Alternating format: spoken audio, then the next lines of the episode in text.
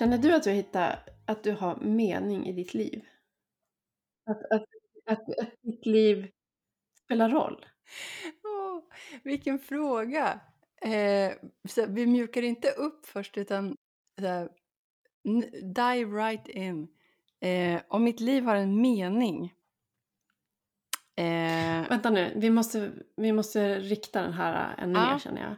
mm, Därför när man pratar om meningen med livet så finns det ju Mm. liksom meningen med livet i det stora hela, meningen med Mm. liv. mm. Det, det var inte det jag tänkte på utan ditt, känner du mening med ditt liv? Att du, din existens? Ehm, ja, men det är lite svajigt med det där. Eh, skulle jag säga.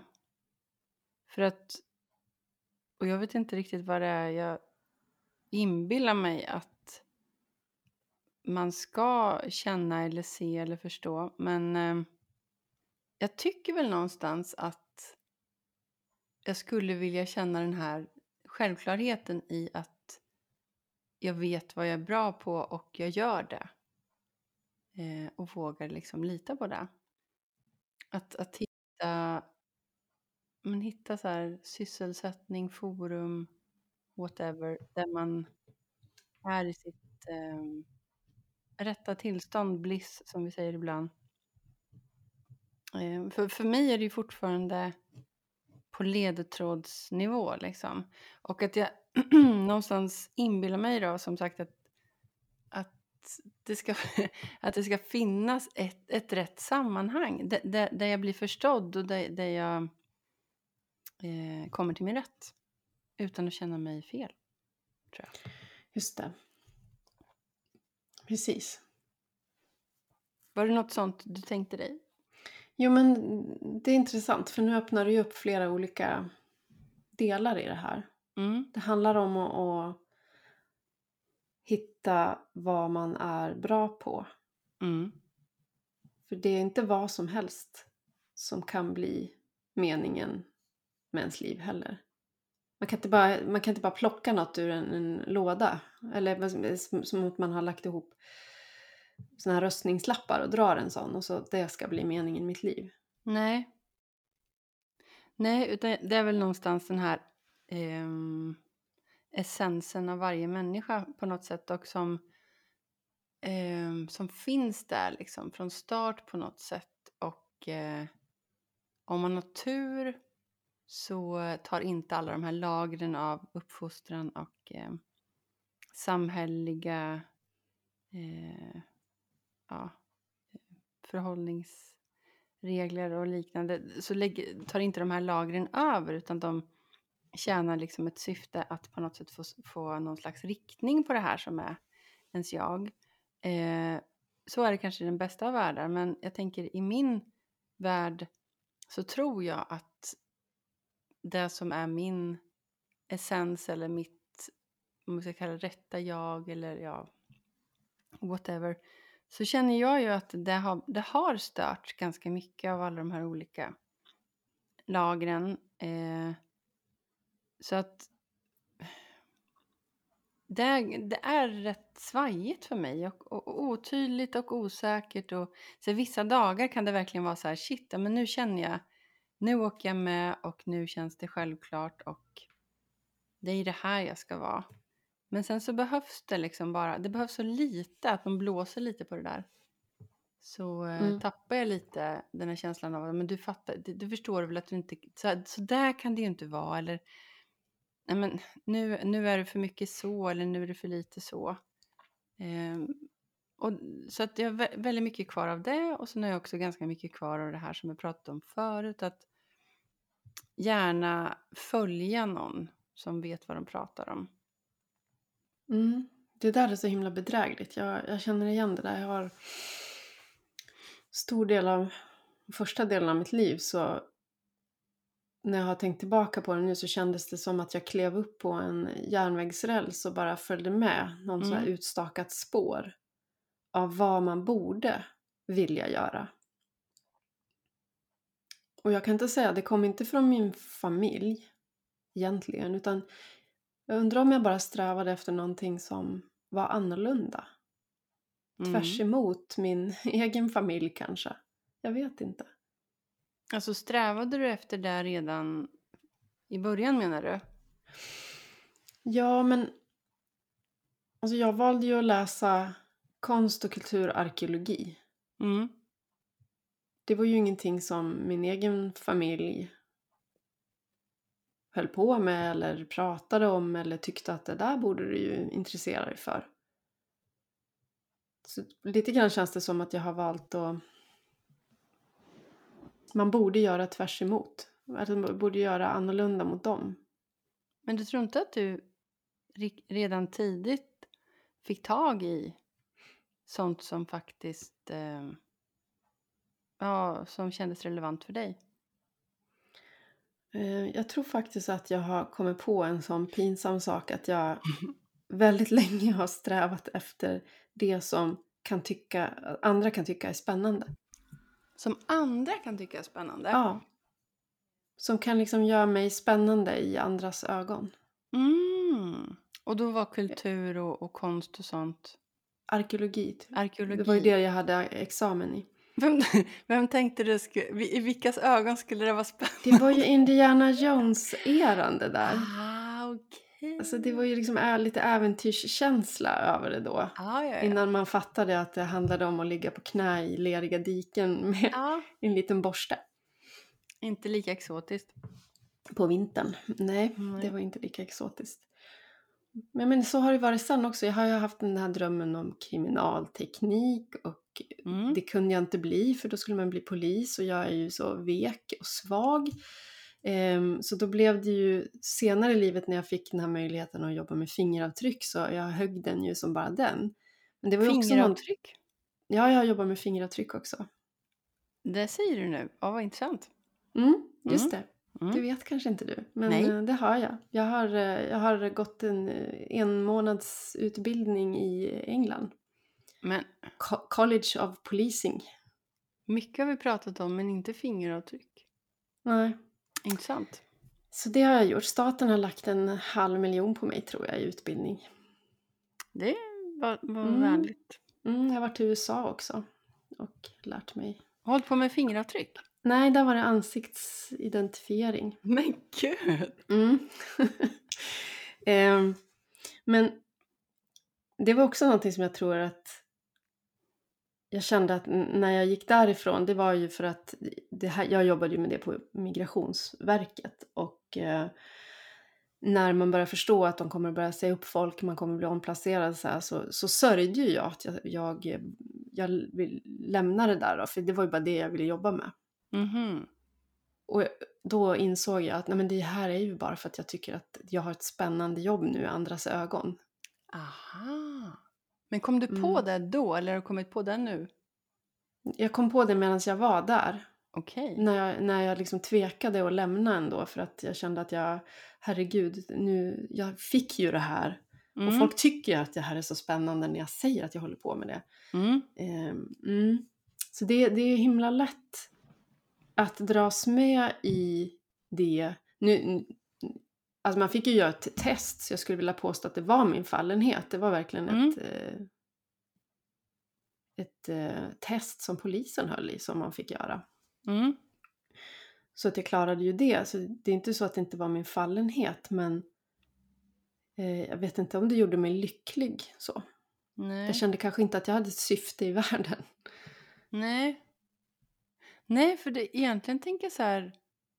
Om, jag kanske inte är ute och far heller efter det här lycklig, vilket ju också är ett begrepp som man skulle kunna problematisera, men mer den här, jag vet inte, som jag tycker vissa människor verkar ha, den här självklarheten i att jag vet vad jag gör Eh, och varför jag Mm. gör det. Jag känner mig så mycket hipp som happ fortfarande och eh, som att jag faktiskt åker med så mycket, vilket ju i och för sig eh, låter ju som att jag håller på med ditt experiment hela tiden, det här att faktiskt åka med. Men eh, nej, jag vet inte. Det, Men varför valde du... Har du en bibliotekarieutbildning i botten Mm. eller? Det har jag. Så varför drogs du dit då? Ja, varför gjorde jag det? Ehm, det var ju en liten krokig väg ska jag säga för att ganska tidigt så pratade jag om bibliotekarie, vilket kanske låter märkligt.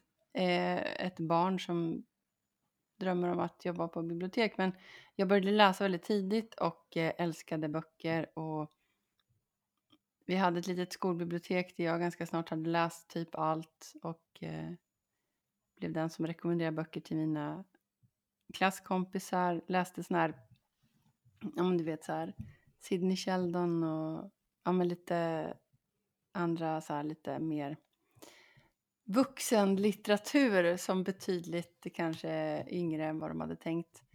Eh, det var jättekul att läsa sånt också. Så jag, jag, läste och läste och läste och så tänkte jag någonstans att vad nice att gå runt på ett bibliotek hela dagarna liksom. Mm. Eh, så det var väl min bild av hur ett bibliotek var någonstans som jag som gjorde att jag drogs till det. Så sen hade jag väl liksom, men den var kanske inte förrän på efter gymnasiet någon gång. Så här, för jag började plugga litteraturvetenskap och också lite så här hipp som happ. Eh, nej men det, det jag har ju varit så rädd hela tiden. Jag skulle säga att ängsligheten har snarare varit, istället då för att vara, framstå som eh, cool så har ängsligheten varit min drivkraft. Eller liksom så min, eh, eller min eh, nemesis kanske snarare, inte drivkraft. Um, Menar du att du har dragits till det som gjort dig ängslig? Nej, eller? tvärtom. Att, att jag har liksom inte trott att jag kan någonting. Så att när jag skulle börja plugga på universitetet, då, min första kurs i litteraturvetenskap, så hade jag panik för att vi skulle ha tentor. Jag vet ju inte hur man skriver tentor. Eh, och eh, ja, men tog rygg på någon där som jag pluggade ihop med. Eh, och sen när man skulle läsa B-kursen i litteratur då fick jag panik för att då skulle man skriva uppsats. Jag vet inte hur man skriver uppsats. Eh, och eh, läste hur mycket uppsatser som helst för att försöka förstå hur man gjorde det. Och, nej men, och det där har ju följt med mig jämt oavsett liksom, vilka studier eller vilka jobb jag har varit i så, så är det hela tiden där hjälp. Hur ska jag klara det här? Hur ska jag kunna det här? Mm. Eh, och det verkar som att andra inte riktigt har haft den, eller så nära till den ängsligheten, åtminstone inte på samma tydliga sätt, för jag har ju också varit väldigt öppen med den. Jag har inte gått runt och låtsats som att saker har varit fine and dandy, utan jag har ju snarare eh, pratat med alla om hur orolig jag är, hur osäker jag är och hur läskigt det är. Eh, så. Men det är någonting som har hållit dig tillbaka tror du? Ja, det är det. Mm. Helt klart. Vi kanske kan, kan vi inte ta det som en egen senare? Vad, vad som kan hålla en tillbaka? Absolut. Den känner jag, där finns det så himla mycket att gräva i. Mm. Uh, jag skulle vilja... Jag kände medan du pratade där att ja. finns det inte någonting centralt i det här som har som kan bli meningen med ens liv. Att det finns i grunden en längtan. Mm. Och den här längtan är ju lite diffus. Mm. Känner du igen det? Men, men den är väldigt stark och den driver en åt olika håll. Men det är som att man famlar efter att den här längtan ska få någon typ av form. Mm. Att, eh, ja, att den ska liksom manifesteras i ens liv. Mm. Och, och, man måste förstå ens vad den är, vad den består av. Mm. Det som du säger, man måste hitta en plats för den. Mm. Eh, för man kan ju sitta där och vilja hur mycket som helst men oftast handlar det ju om att man faktiskt vill ge någonting till andra. Ja, det är ju det. Mm. Precis det. Och det är kanske inte någonting man heller inser. För det, jag, jag, skulle vilja säga att det är det stora problemet med den första delen av mitt liv. Mm. Att det handlade inte om att jag skulle ge någonting utan det var jag som skulle vara bra på någonting och jag skulle hitta min scen mm. för det. Mm. Och där skulle människor kanske tycka att wow, ja det där, du är rätt person på rätt plats. Mm. Men det där att, ja, att få bidra. Mm. Så längtan efter att bidra, kan det vara, kan, är det ja. kärnan i? Jag tänker det, för det, det är väl det som någonstans jag tänker är meningen. Att, eh, att bli sig själv fullt ut. För att genom att man är det och eh, på något sätt verkar på det sätt som man verkar bäst så bidrar man ju också och kan skapa förändring och göra skillnad. Och det är väl där någonstans som jag drömmer om, att vara med och förändra och göra skillnad. Och någonstans kan jag ju också se så här att men, det är jag ju hela tiden på mitt sätt. Liksom. Men det är som att det inte räcker till. Det är som att jag inte kan tro på det själv om ingen säger det till mig. Um, eller liksom ge mig ett bevis på att Linda, det här har du varit med och förändrat. Eller det här har du... Det här har gjort att världen har blivit en lite bättre plats. Eh, för att du gjorde det här.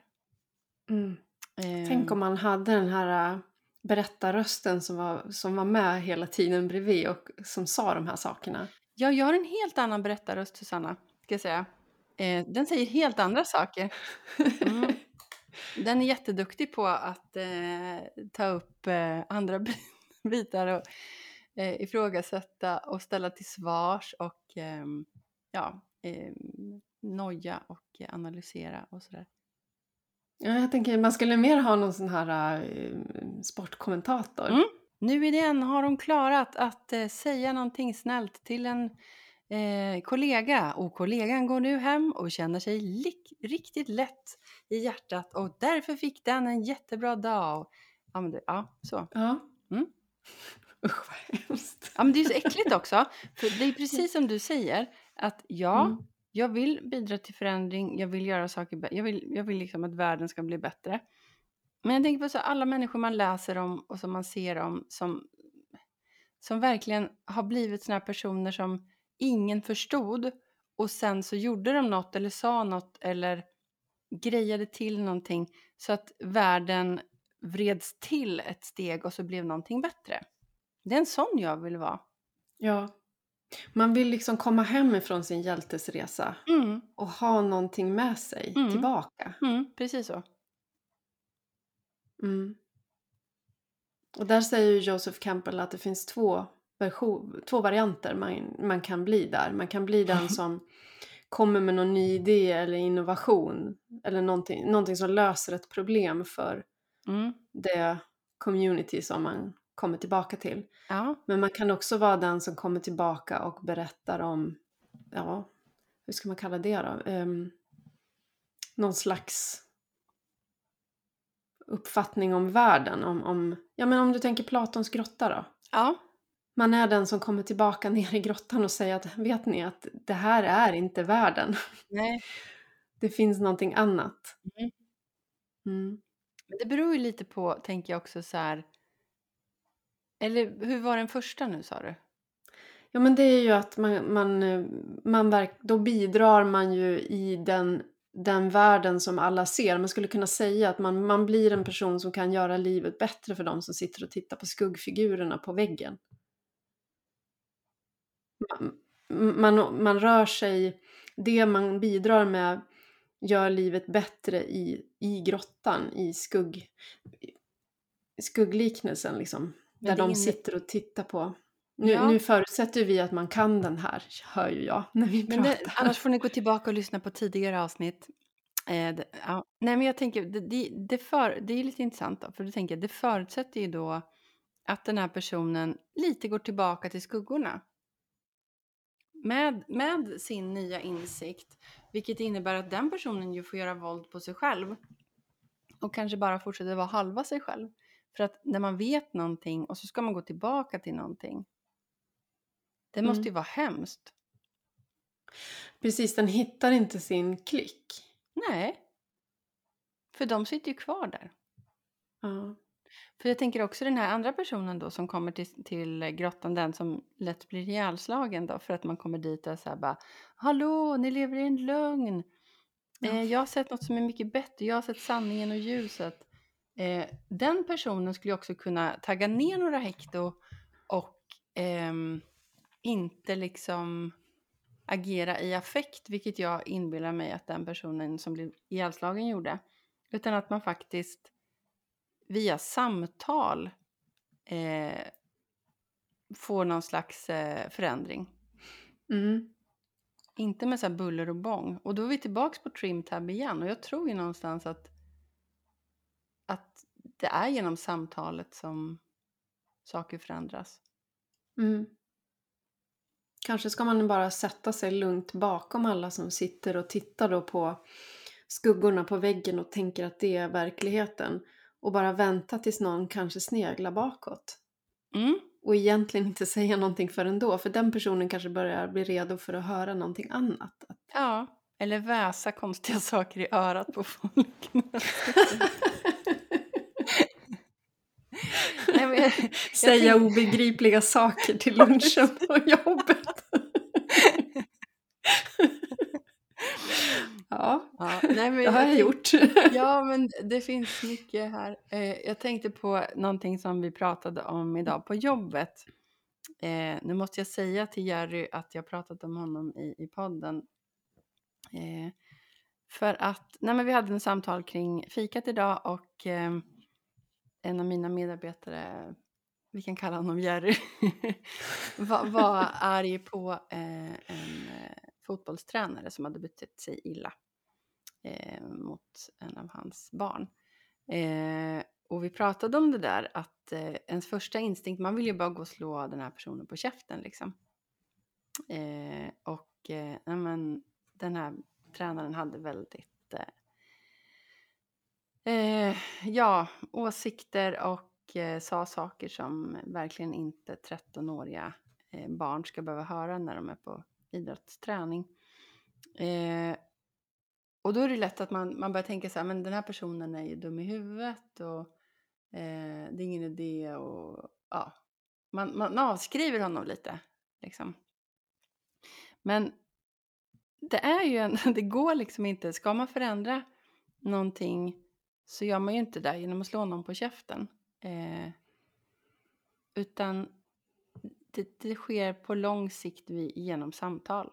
Och, och det, jag sa det liksom att jag tänkte på eh, en episk scen från Skam som eh, i säsong fyra som handlar om Sana som ju är muslim och som i den här scenen sitter på en bänk tillsammans med Isak och eh, hon, är, hon är så arg och less på alla rasistiska kommentarer som hon får stå ut med på grund av att hon har slöja och ja, för att hon lever muslimskt och sådär.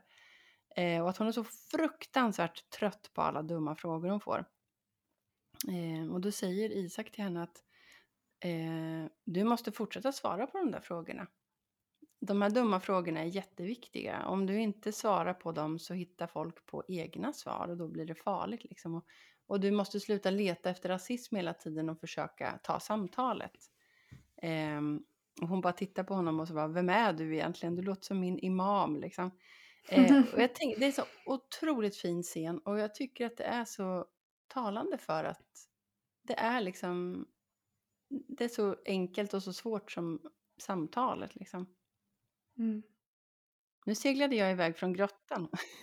Ja men tänk om det är ens, det kan ju vara ens mening att vara en som kanske hela tiden är där och, och, och petar och ger andra perspektiv. Mm. Det kanske inte är så kul alla gånger. Nej, och det märks ju inte liksom i... Och det är väl det som jag någonstans pekar på det här som jag inte riktigt då vill erkänna kanske hos, hos mig själv att jag vill ju...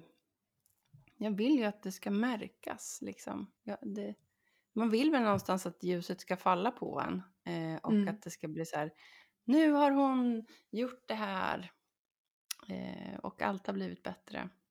Precis, nu har ju du eh, delat med dig av Liv Strömquists eh, fantastiska nya seriebok här Alltså om eh, jag... astrologi och eh, vi är ju bekräftelsehoror båda två Ja. har vi kommit fram till. Ja, det är ju min ascendent och lejonet och jag är ju dessutom Ja. besserwisser slash weirdo. Mm. Eh, och ja, du är, din, ditt soltecken är ju lejonet. ja, Ja, bekräftelsehoran mm, i zodiaken. just det. Mm, det är jag. Men eh, vi möts ju där då.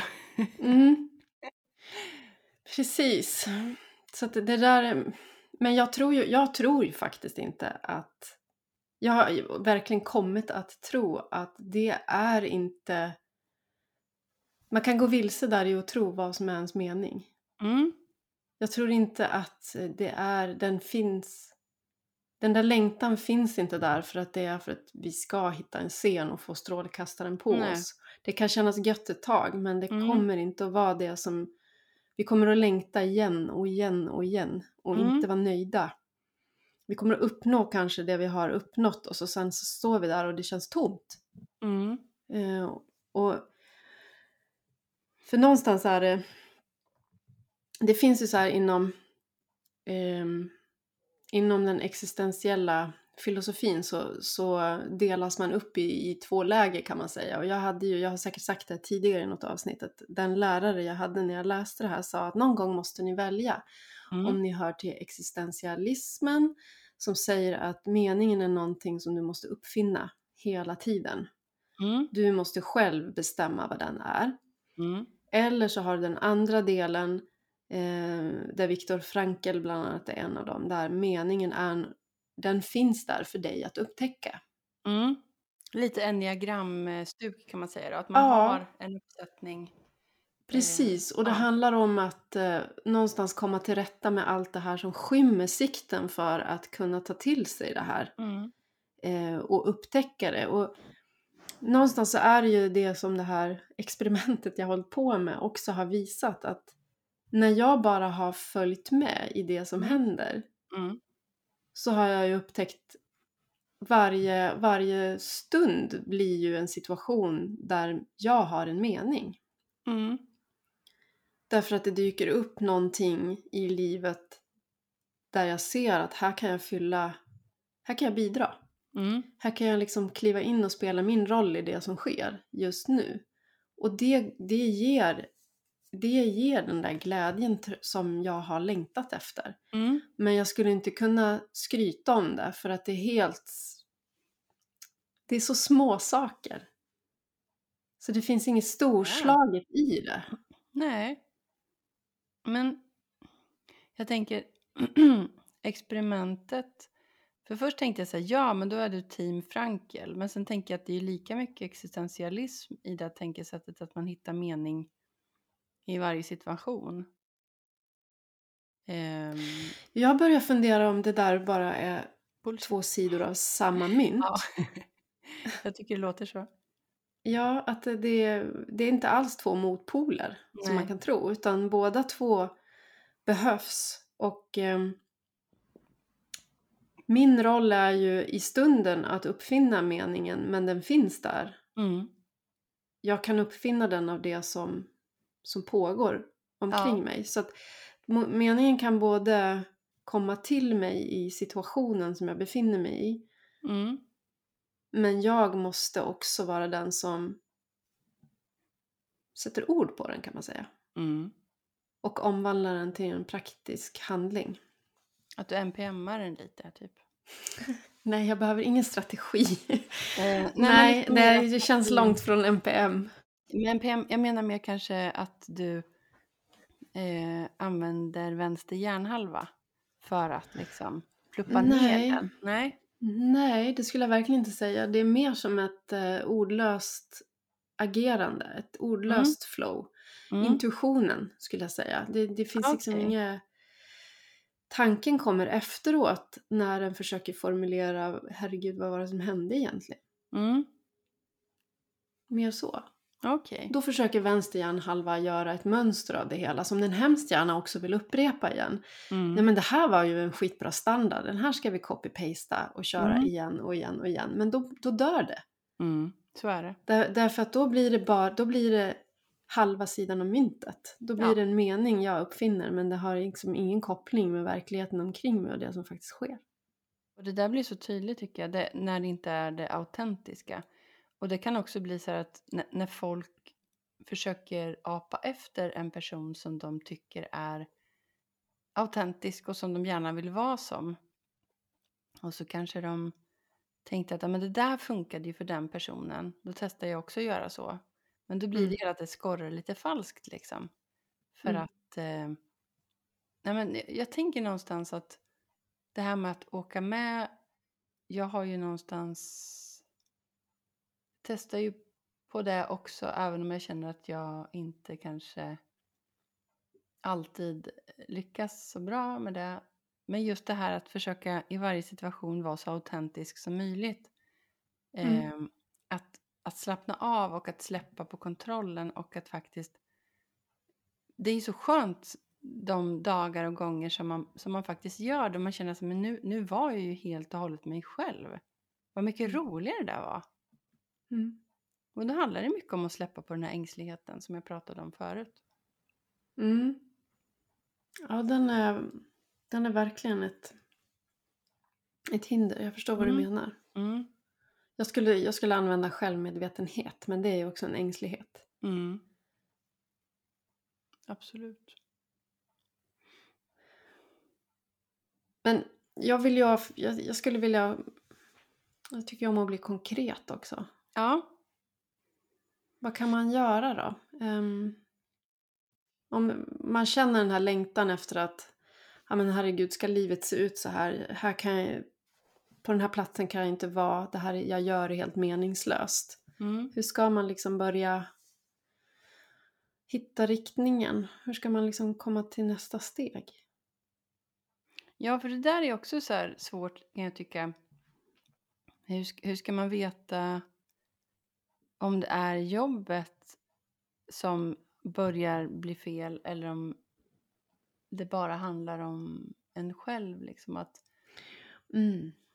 för någonstans tänker jag så här att jag tror ju på det här att jag tror att det kan vara jättebra att byta jobb då och då eller att göra andra saker då och då för att eh, ja men efter ett tag kanske man känner att ja, men nu, nu har jag gjort det här så länge och nu, nu känns det som att jag vet ungefär vad det här går ut på. Jag behöver kanske utmanas eller jag behöver jag har sett att jag behöver mer av de här och de här bitarna.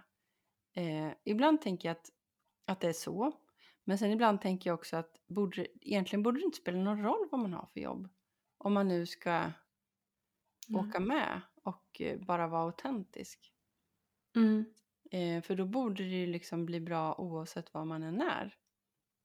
Mm. Samtidigt som jag kan känna så här att om man är på en arbetsplats där mycket går ut på sånt som är ens inte liksom bliss. Mm. eh, hur mycket av sånt ska man orka med för att eh, hur mycket av sånt ska man klara av för att göra ett så bra jobb som möjligt och liksom vara, ha det så bra som möjligt på sitt jobb. Mm. För jag vill ju ha roligt. Jag tror ju på att eh, liksom ha roligt på jobbet. Jag tror att det är en Mm. nyckel liksom. Mm. Det är ju herregud livet som pågår. Det är livet som pågår och vi är där så himla stor del av livet. Mm. Men när du pratar nu, då, då fick jag bara en känsla, men undrar om vi inte gör saker i fel ordning när vi lever. Vi kastar oss in i det här vad vi ska bli när vi blir stora på en gång. Mm. Och sen någon gång när vi är eh, 40, 50, då, då Mm. får vi en kris och bara, men vem är jag egentligen? Mm. Jag tänker på det här eh, som stod eh, ovanför porten till oraklet i Delphi, vi har pratat om det många gånger, känn Mm. dig själv. Ja. Om man inte borde börja med det. Och hur ska man kunna Alltså- känna sig själv om man inte kastar sig ut och testar saker? Ja, det är sant. Det är sant. Man måste nog gå vilse först. Det är det där som vi pratade om kring relationer också. Att Mm. för att komma på att eh, sättet vi har relationer på kanske är, i, alla fall i mina ögon, ganska märkligt och många gånger helt fel och tvärt emot hur vi kanske egentligen, vad vi skulle behöva. Så Mm. jag vet att du var inne på det att kanske måste man eh, testa och göra de här sakerna för att komma dit. Liksom.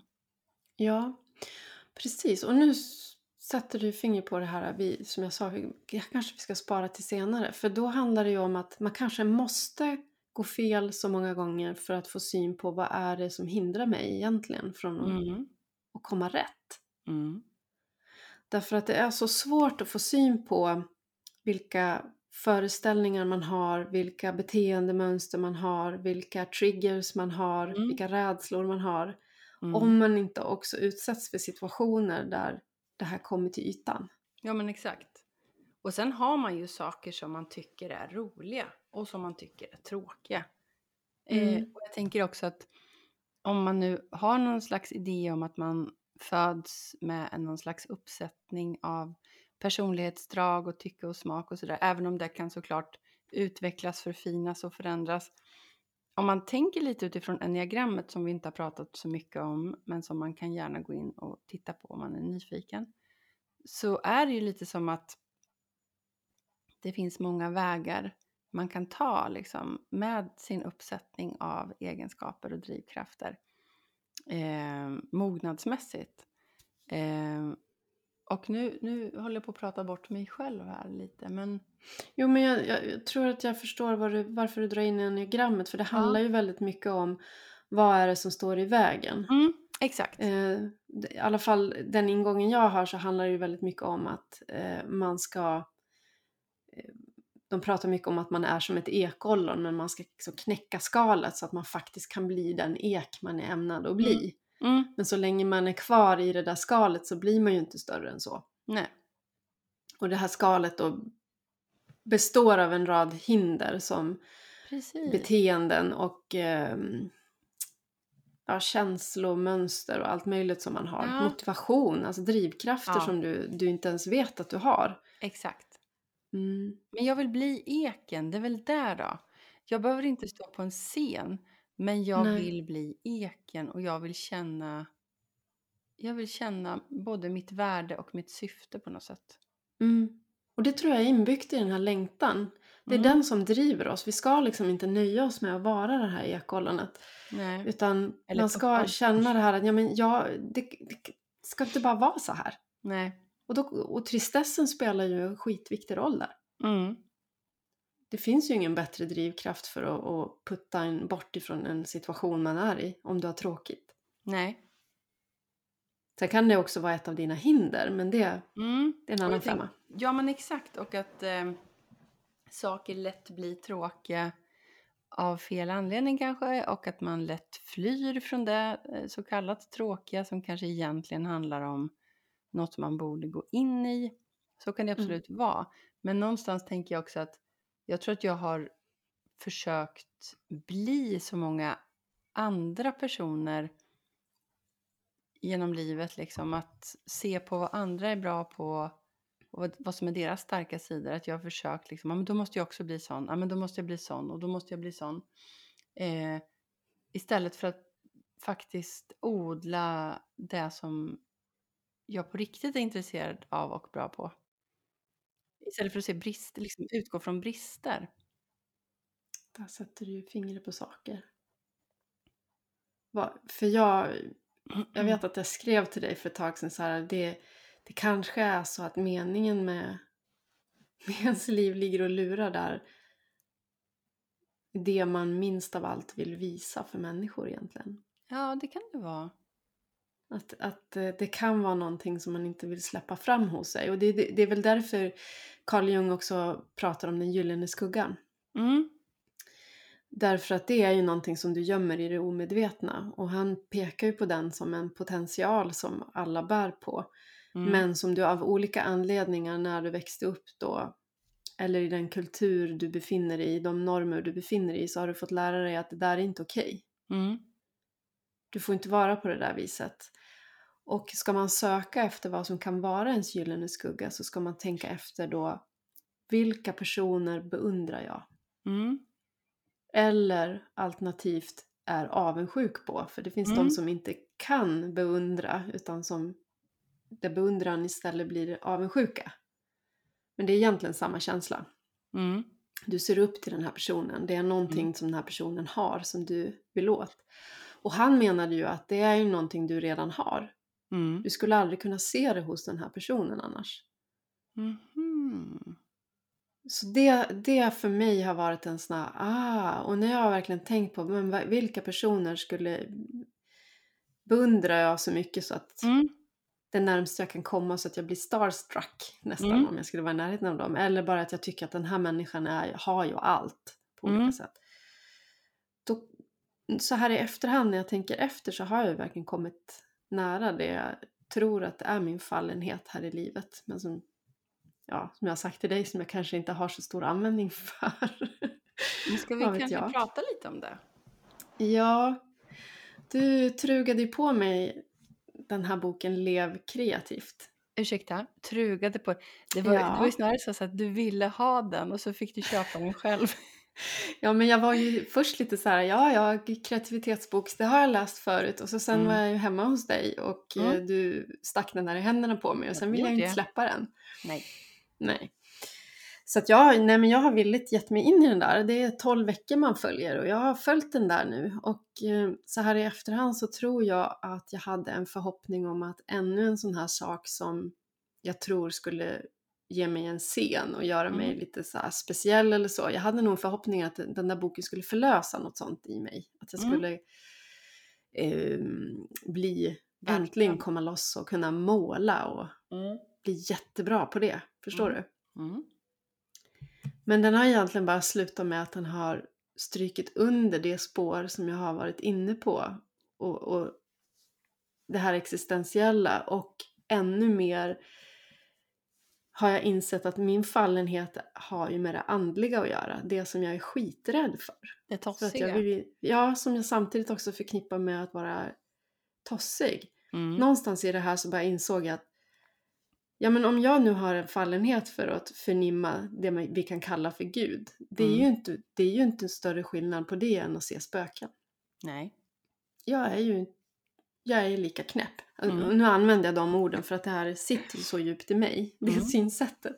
Mm. Så att, och då, då hamnar jag i något så här sorgeläge. Jaha, ska det vara min mening här i livet? Jag vet inte om jag vill ha den. Nej. Men vad är det du tänker, om vi gräver lite i det där. ehm, är du...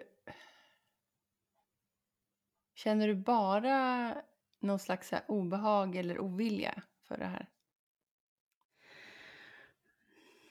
Nej men alltså det, jag tänker ju på det. Du måste förstå, varje dag så är jag i den här världen eller vad man ska säga. Mm. Och, men jag har, jag, upp, jag upplever ju inte att det finns, jag har inte människor i min närhet som delar den med mig. Nej. Men jag börjar känna att det är där jag skulle kunna bidra som mest för att jag kan, jag kan formulera saker. Jag, jag ser Mm. saker. Alltså bara det här experimentet som jag har um, hållit på med ett tag nu Mm. har ju liksom har ju förvandlat mycket som jag också har läst om till jag förstår det rent praktiskt eller Mm. rent, jag vet inte om man ska kalla jo men praktiskt också. Mm. Men vad ska jag göra med det då? Ehm, Alltså jag ser inte vägen framåt. Det- Och då kommer vi till det här som du pratade om att ja men då måste man också hitta en plats för det. Mm. Så, så där är jag just nu, att Ja. jag kanske sitter med att jag motvilligt förstår vad som skulle kunna vara ett syfte med mitt Mm. liv, vad jag, vad jag är bra på, vad jag kan bidra med och som jag också är faktiskt lycklig i. Mm. Det, det kommer hur lätt som helst. Mm. Men vad ska jag göra med det? Där vet inte jag längre. Men är det inte så att du redan gör det på sätt och vis då? Nej, inte fullt ut. Nej, för du tänker någonstans, för jag ser ju ehm, samtal kopplat till det här på något sätt. Mm. Ehm, men är det så att du tänker någonstans att du skulle behöva en scen ändå? Som till exempel en predikstol eller något sånt. Gud så hemskt. Nej, men Nej, jag vill hem. inte ha en predikstol. Nej. Nej, jag, mm, nej men jag vet, jag vet faktiskt ärligt talat inte. Nej. Och jag tror att det är därför, eh, om det är någon som följer det jag skriver då på, Mm. på min blogg så har jag ju sagt att jag ska ha ett sabbatsår. Alltså jag ska Ja. ha en paus nu för att nu ska jag bara följa alla spår på Mm. något sätt. Och se Mm. om jag kan komma fram till någonting Mm. i det här. Men om, om jag får fråga lite, jag blir nyfiken på, om vi pratar om det här med gyllene skuggan och att man eh, beundrar eller då är avundsjuk på andra människor. Eh, har du några exempel på sådana människor och sådana egenskaper då som du har beundrat eller som du tänker att det här är Ja. någon? Mm. Jag, är, jag har ju liksom inte kanske de klassiska personerna jag ser upp till utan jag har ju jag har sett upp till dem som ja, men, vad ska vi ta som en, exempel då? Ja, men jag var eh, med tidigare arbete i eh, Helsingfors Mm. och vi bland annat var och besökte finsk-ortodoxa kyrkan. Mm. Och där var det då en uh, svensktalande präst som visade oss runt. Mm. Berättade om historien där. Det var väldigt spännande. Jag hade ingen aning om att Finland hade en finsk-ortodox kyrka Nej. till exempel. Eh, och det var någonting otroligt magiskt med den här personen. Mm. Det fanns en sån självklarhet och ett lugn och den typen av människor. Där blir jag, alltså jag, jag blir helt tagen av dem. Jag vill bara Mm. egentligen sitta i deras närhet så. Mm. Eh, men jag är inte så superimponerad av kändisar till Nej. exempel. Men tror du att det har med andligheten att göra i den här prästens fall eller tror du att det har att göra med att den personen var autentisk? Ja, det är en bra fråga. Det skulle lika gärna kunna vara att han var autentisk. Mm. Och att de personerna egentligen är så sällsynta. Mm. Han hade som bara funnit sig i sin plats och Mm. sin roll och det var någon värme från honom också. Mm. Han fick ganska mycket konstiga frågor men han bemötte alla människor med Mm. sån värme så. Mm. Har du funderat över din gyllene skugga någon gång? Ja, men jag tänkte på det när- du beskrev det, sådana människor som man då... ehm, för jag tror, jag tror att jag, jag tror inte... Jag inbillar mig att jag inte är avundsjuk på det sättet, utan jag snarare så beundrar och ser upp till och tänker sån kommer jag aldrig att bli. Tänk om man var Mm. sån. Mm.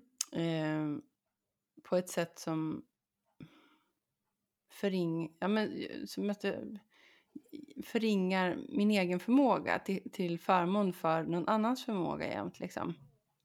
Att ja, jag kanske kan det där men jag är jättedålig på det där. Titta på den personen, den, den är ju liksom wow. Eh, så, Ja, tänker du så? ja. Att, att du, när du ser upp till någon så förringar du din egen förmåga? Är Ja, det så jag ska förstå Ja. dig? Aha. Men vad, får jag fråga, vad, kan du ta något exempel på någon som du beundrar? men jag beundrar ju typ alla.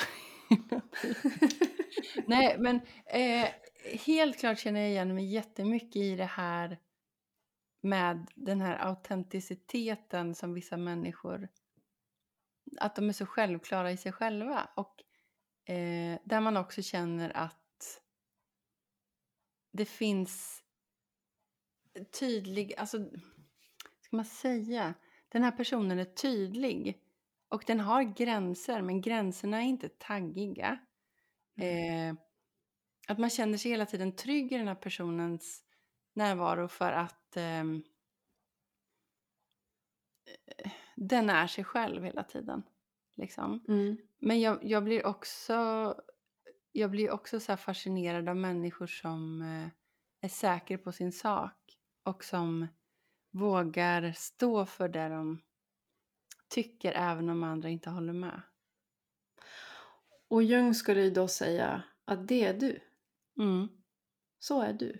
Men du har saker som hindrar dig Ja. från att släppa fram det. Det är precis det jag menar. För att där någonstans kan jag ju se att det finns mycket i min uppväxt som har lagt hinder i vägen för den sidan. Mm. Så det är nog väldigt viktigt att börja med det där känn dig själv alltså. Mm. Han är ju klok Carl Jung där för han, Mhm. han tycker man ska börja med personan.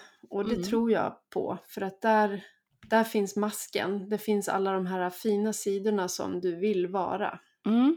Som du vill gömma dig bakom. Att du är på ett sätt som andra ska gilla. Mm. Och där kan man nog grotta länge. Jag grottar fortfarande på det spåret också. Ja, Det kom, kommer nya, flyter upp nya grejer hela tiden som man inte hade en aning om att det var en del av ens mask. Så. Men kan du säga något exempel på en person? Alltså, jag kan namnge någon också så har vi blottat oss i vilka vi beundrar. Vad svårt att liksom välja ut en. Eh, för jag hittar ju saker hos alla liksom som... Mm. Men jag tänkte... Hmm. Men säg först du. Ja, men jag har, alltså, hon är ju verkligen, det är säkert många som beundrar den här kvinnan. Nej men två. Mm. Jag kan nämna två kvinnor som jag, tre. Mm. Nu kör vi tre. Mm. Eh, Brené Brown, Ja, men jag tar samma. Elizabeth Gilbert, Ja. Glennon Doyle. Ja, men sluta, för då kan ju inte jag säga dem. Eh, ja, men okej. Om jag kör copy-paste på namnen, för att det är Mm. ju ändå kändisar, och, för jag var lite inne på att säga människor i min närhet, vilket skulle kunna bli lite så här dålig stämning sen, för att då säger aha, varför sa du den personen? För jag, jag Mm hittar ju så mycket, ja men jag tycker det finns bara, så lätt att se hos, hos människor så här sidor som jag fascineras av. Men de här tre personerna, det de har gemensamt tycker jag, det är att de är mänskliga eh, och de eh, sätter gränser. Eh, de, känns, ja, men de känns autentiska. Eh, Eh, och så jävla begåvade. Smarta. Eh, kan uttrycka sig, skriver, pratar, vågar saker, vågar kasta sig Mm. testa saker, vågar liksom Mm. skriva böcker, ehm, prata, ja, vi pratar ju podd så det kanske är lite modigt också i och för sig men ehm, nej men Brinny Brown liksom. Hon är ju, det känns som att man skulle kunna sitta och fika med henne. Men hon gör ju också viktiga saker och hon, kan, hon har förmågan att föra ut det. Alla de Ja. här tre har ju förmågan att Kan, ja. dela med sig av det de har.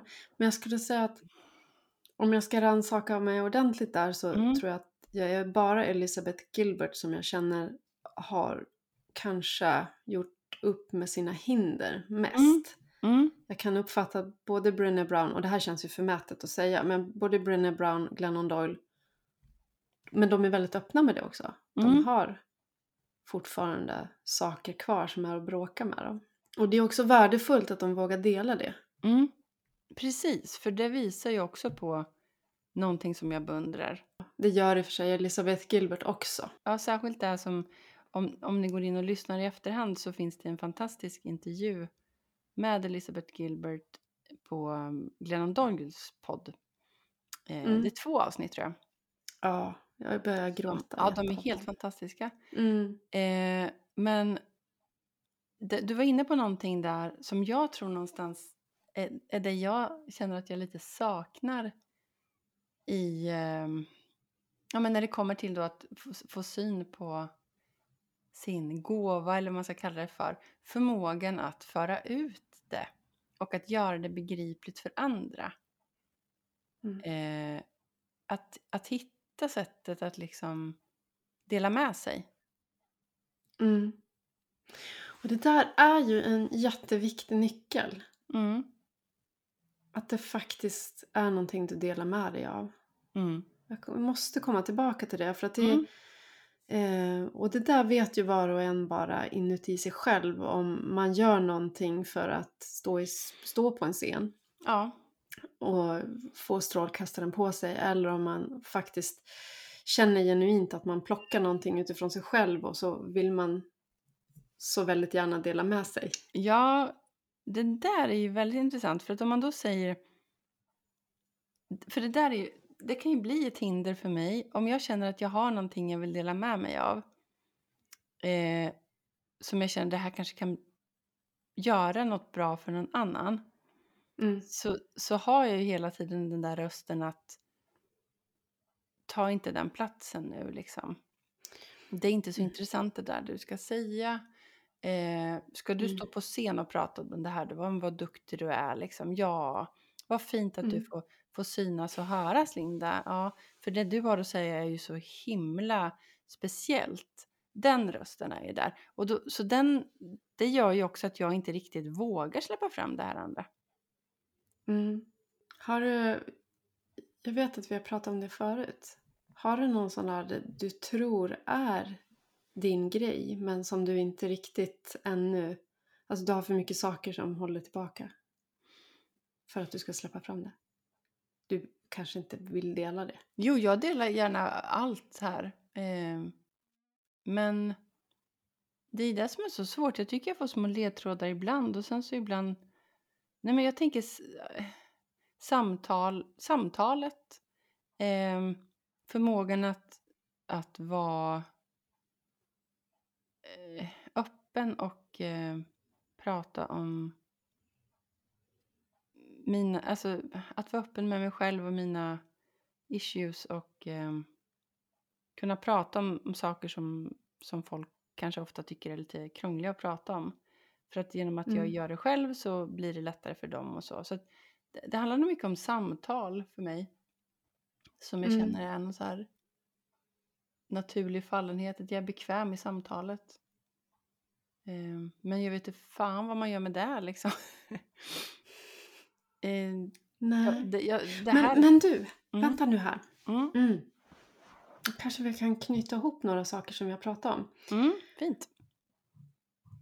Det kanske inte är vår sak att avgöra vad det är vi ska föra ut. Utan det handlar om att på något sätt bara liksom harkla luftrören och, och bli bra på att prata om det. Så rensa bort det som hindrar så kommer det andra ordna sig. Mm. Kommer du ihåg att eh, när vi började fundera på om vi skulle prata om det här temat Mm. sk- skickade jag en text till dig Mm. av eh, Martin Bober. Ja, men det, det har skickats mycket saker. Ja, jag vet. det. Det är hopplöst att gå igenom våra... Men ska jag trådar så, leta men- det? Nej, det behöver du inte göra. Nej. Eh, för att jag skrev faktiskt ner inför den här, eh, när vad vi skulle bra. prata om det här. För jag, Mm. för jag tänkte att vi kanske hamnar där. Mm. Och han skriver ju väldigt vackert, Martin Bober, i sin Jag och du. Men Mm. det är också ganska svårt att hänga med ibland. Det är som Mm. en rytm mera i det här än, Just än att det, liksom det. Är så himla logiskt skrivet. Men han skriver i flera sidor egentligen, men essensen i det han vill säga är att meningen kan mottas, men vi kan inte lära känna den. Vi kan inte lära känna den, men den kan förverkligas. Och då menar han att det är vi som kan förverkliga den Ja. här meningen. Och han är ju inne på Viktor Frankl-spåret. Ja, det ska man ju också säga här. Att det finns en mening, men... Mm. Ja, men han är inne på, på Frankelspåret. Men ändå tänker jag att det låter ju så, på honom som att det viktiga är inte att du får fram eh, i medvetenheten vad som är din Nej. grej. Mm. Och där tycker jag att liksom... Jag tror ändå att... Men Ja, jag vet inte. Jag vill veta. Men, men jag, jag måste ju, ska, ska man ha det förhållningssättet så kan jag ju inte stå och hindra saker och ting för att jag känner att jag inte ska ta den platsen eller så. Nej. Nej, men där är ju den här ängsligheten att... Eh, eh, som, som ju sitter i de här lagren bakåt, bakåt. Liksom att eh, inte vara för mycket, inte ta plats, inte tro att man vet eller kan någonting. Eh, så. Och jag tänker också ha lite kyrkliga eh, grejer som hänger Mm. i det där. Och att man på något sätt... Eh, ditt själv är inte det viktiga utan du, det, det är liksom Gud och eh, en, ett högre syfte hela tiden och någon annan som... Men tänk om det är genom ditt själv då? Mm. Och, du, menar du då? Och, och nu pratar vi ju Jungs terminologi. Han, Ja. han menade ju att vi, vi skapar egot men egentligen är vi självet. Egot, Ja. egot är liksom en, en konstruktion för att försöka hålla isär det vi, det, de sidor som vi vill framhäva och de vi vill gömma. Mm. Men tänk om vi bara måste ge upp egot och sen genom självet så kan, kan det förverkligas. Mm. Men då måste man ju veta vad som är ens själv. Mm, men måste man det då? Tänk om det inte går att veta det utan det handlar mer om att, att bli och veta vad det är som hindrar en. Mm. Att det räcker med det. Mm. Alltså Mm. att e- egot menar du och persona. Mm. Mm.